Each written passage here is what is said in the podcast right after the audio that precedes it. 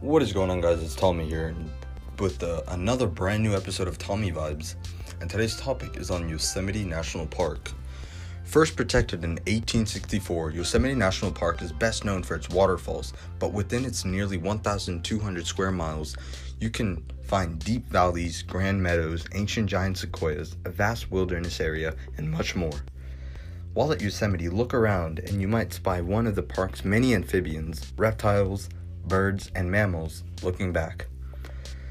One such animal is the rare Sierra Nevada red fox, which was spotted for the first time in nearly 100 years on a wildlife cam, roaming in the high elevations of California Sierra Nevada. Yosemite is home to one of the tallest waterfalls in the world at 2,425 feet. Yosemite Falls is one of the tallest on the planet.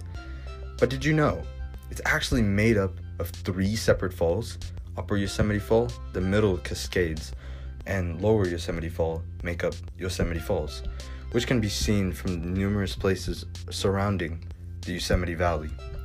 Learn more about the other waterfalls at Yosemite.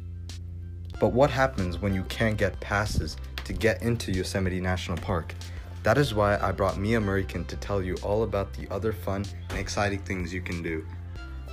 Hi, I'm Mia Marican, and a few places you can visit outside of Yosemite National Park are Bass Lake, Lewis Creek, Nelder Grove, where there are nice trails and a beautiful scenic drive.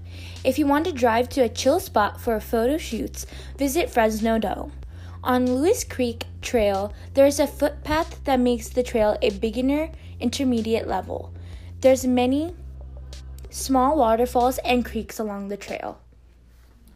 And that is a wrap for today's episode, guys. Thanks, thanks for listening, and uh, see you in the next one. Peace.